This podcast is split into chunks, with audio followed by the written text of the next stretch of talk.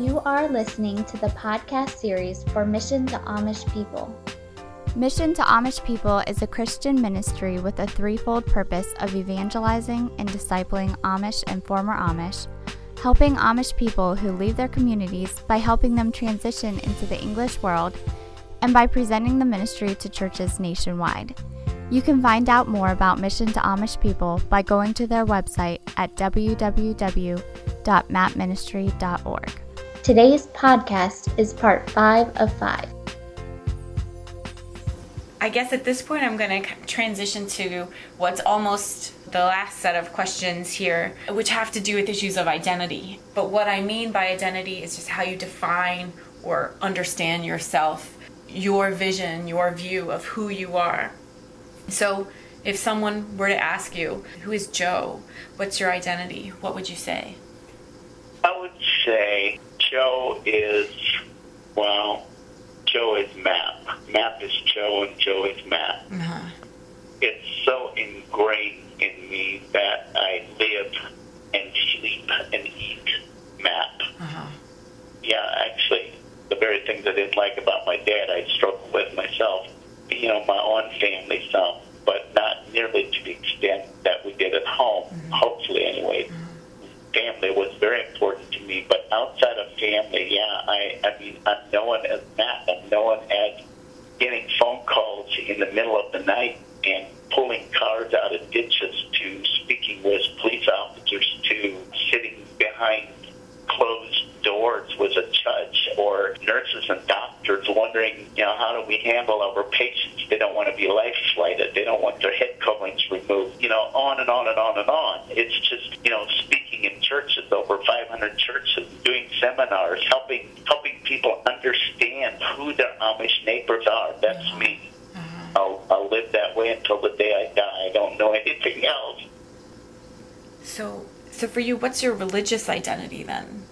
My religious identity is saved by grace through faith alone, not denomination. Okay. Has nothing to do with Baptist, although that's what I grew up with. I'm, I'm very much uh, denominational. It's only through Jesus Christ, Him alone, that I'm made right with God and now am a child of God. And when I die, I will be with God. Okay. And how important is that identity for you?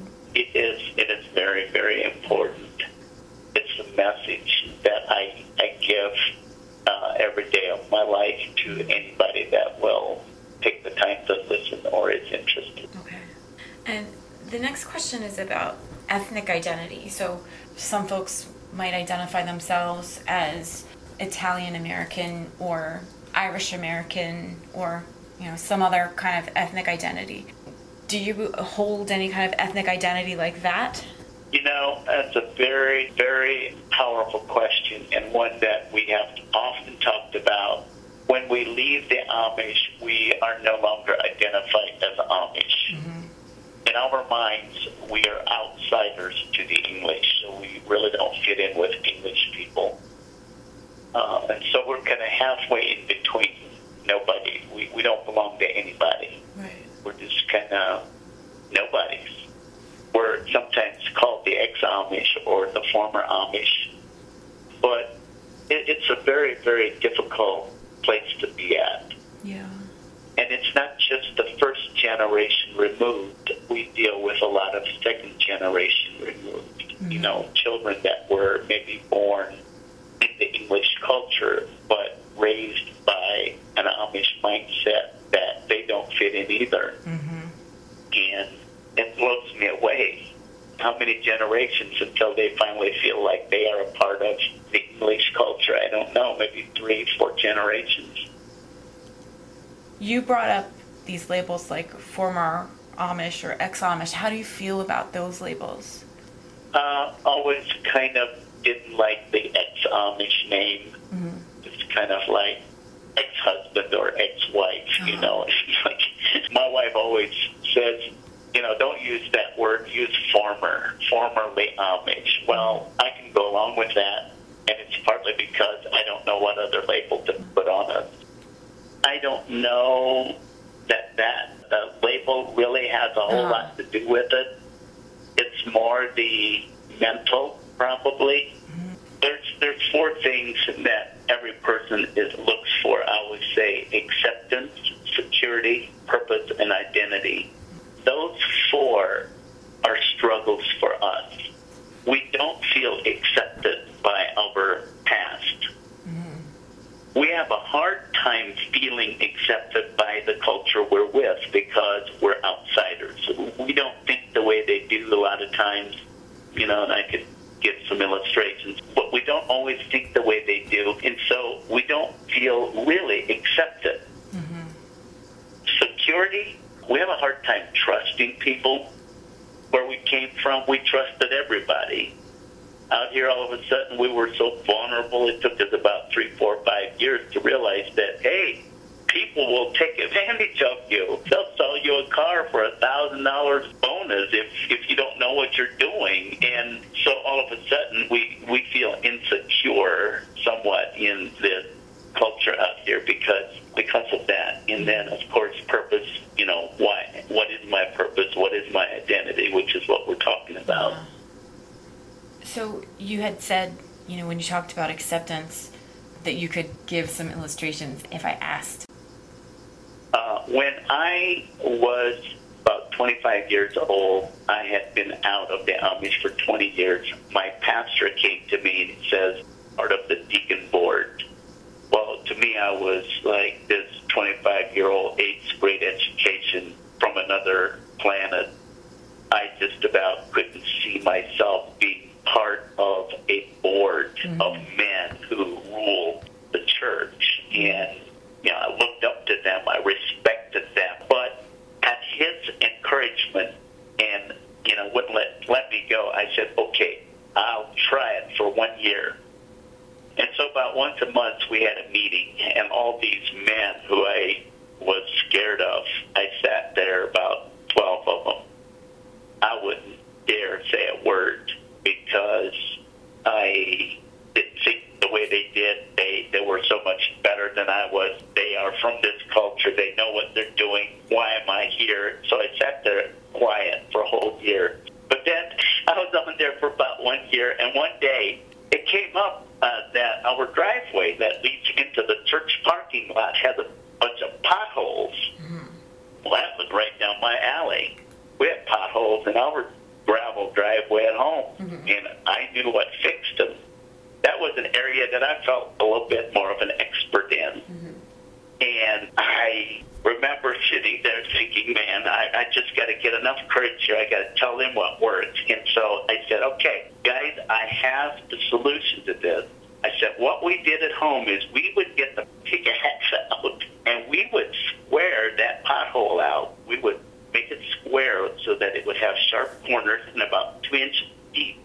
And then we would lay brick in that area. So it would fill that pothole up. You could put gravel over top of it, and, and, and you'd never know there was a pothole there. And the pastor starts laughing. He's like, well, go pickaxe and go out there and start picking away. And everybody started laughing, and I'm telling you, I walked out of there. I was crying on the way home. Oh my 25 year old man couldn't figure life out. Finally got enough nerve to say just one thing. Got laughed at. I called the head deacon up. I said, I am done. I can't believe I got made fun of. And he's like, you got to go see your pastor. And he talked me into it. And my pastor stood there and bawled his eyes out. He's like, Joe, I wouldn't hurt you for nothing. I, yeah, I, I will never make fun of you again. I don't. I want you to continue to be a deacon, and I was. I was. I continued to be a deacon until just about two years ago. Uh-huh. I just had way too much on my plate, but it was good for me because it prepared me for speaking in churches. Yeah, we. That's how you know. Out here, you have power tools. Well, we had pickaxes at home. It's just such a different, different mindset, and Yeah. I've learned choose my words wisely, think it through, figure out if I'm in, in which which crowd I'm in. Hmm. Will they accept it or won't they? When we get together as former Amish, which we do a lot, have over a gathering, you know, we're completely at home, talk about those things. We can relate with each other. We laugh about our upbringing, you know, and the way we did things and hmm. so forth. Do you sort of feel most at home with other people who have left, with other former Amish or ex Amish, whichever term you prefer? Yeah, I think so. Mm-hmm. Not, that's not true for everybody, though. Yeah. There are quite a few that they don't like the former Amish. They run. They want to be around English people. And I guess this just goes to show, you know, everybody's different. But there are some that would not marry an English person.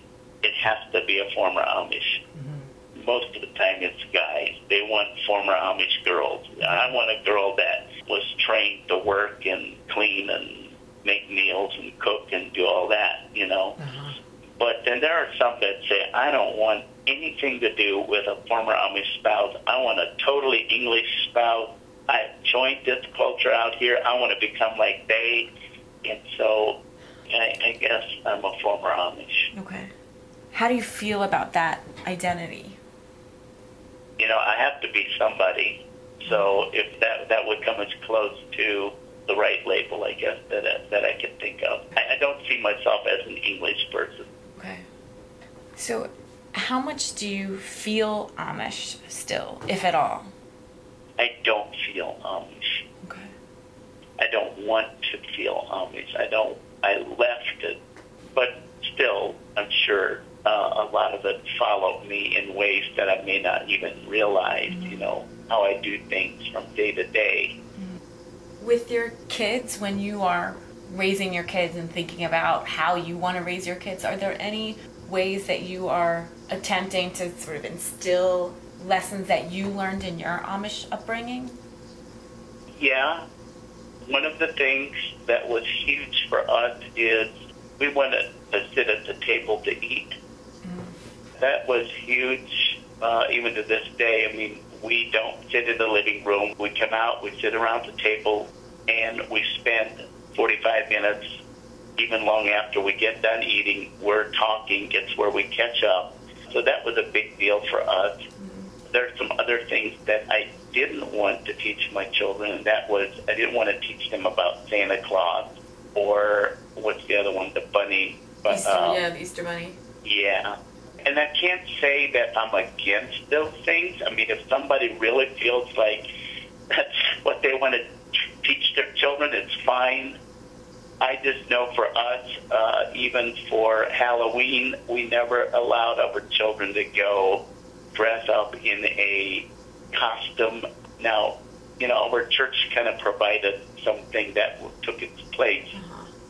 We still kind of had our own thing where we had passed candy out, did played games and stuff like that. But those are things that I tried to stay away from and not not bring our children up. But now my one daughter got married, and her husband has already made it very clear.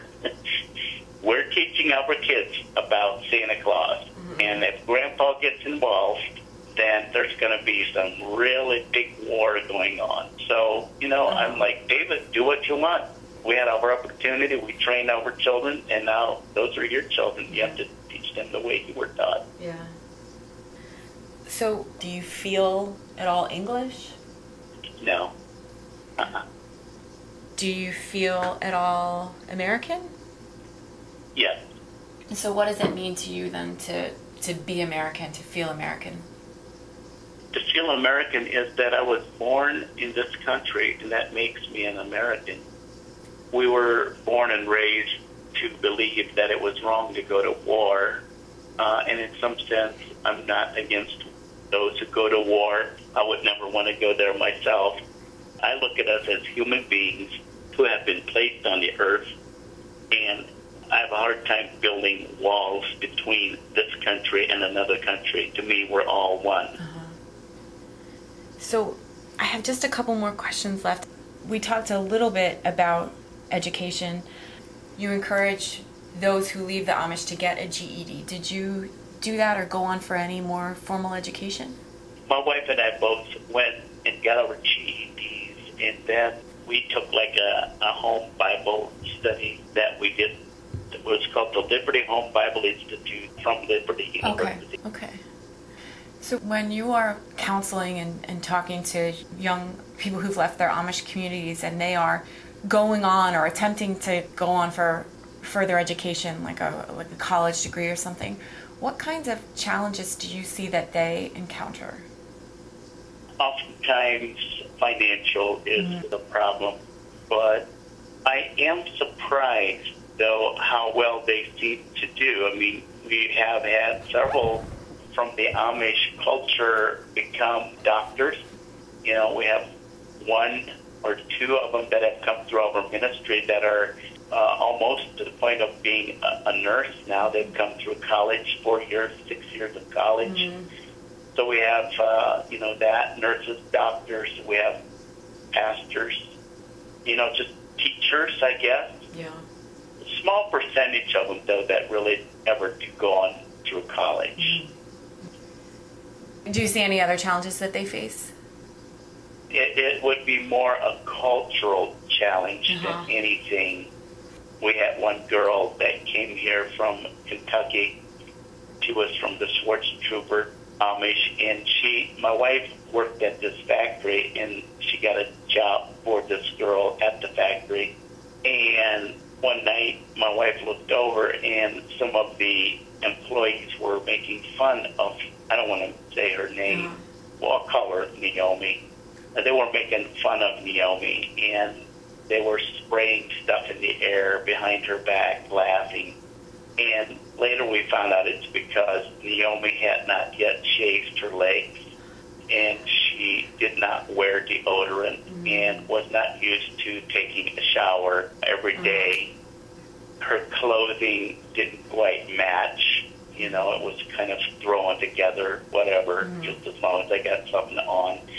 You know, and that that girl got fired within just a couple days. But that was nothing but cultural challenge there. That same girl is now just about, yeah, I think in her fifth year of college and is one of those that is going to be a nurse. Mm-hmm. It just took time, you know. Today yeah. she shaves her legs, she uses deodorant, she dresses nicely. Okay. So for you, what was most difficult about leaving? family. Yeah, no doubt about it, family.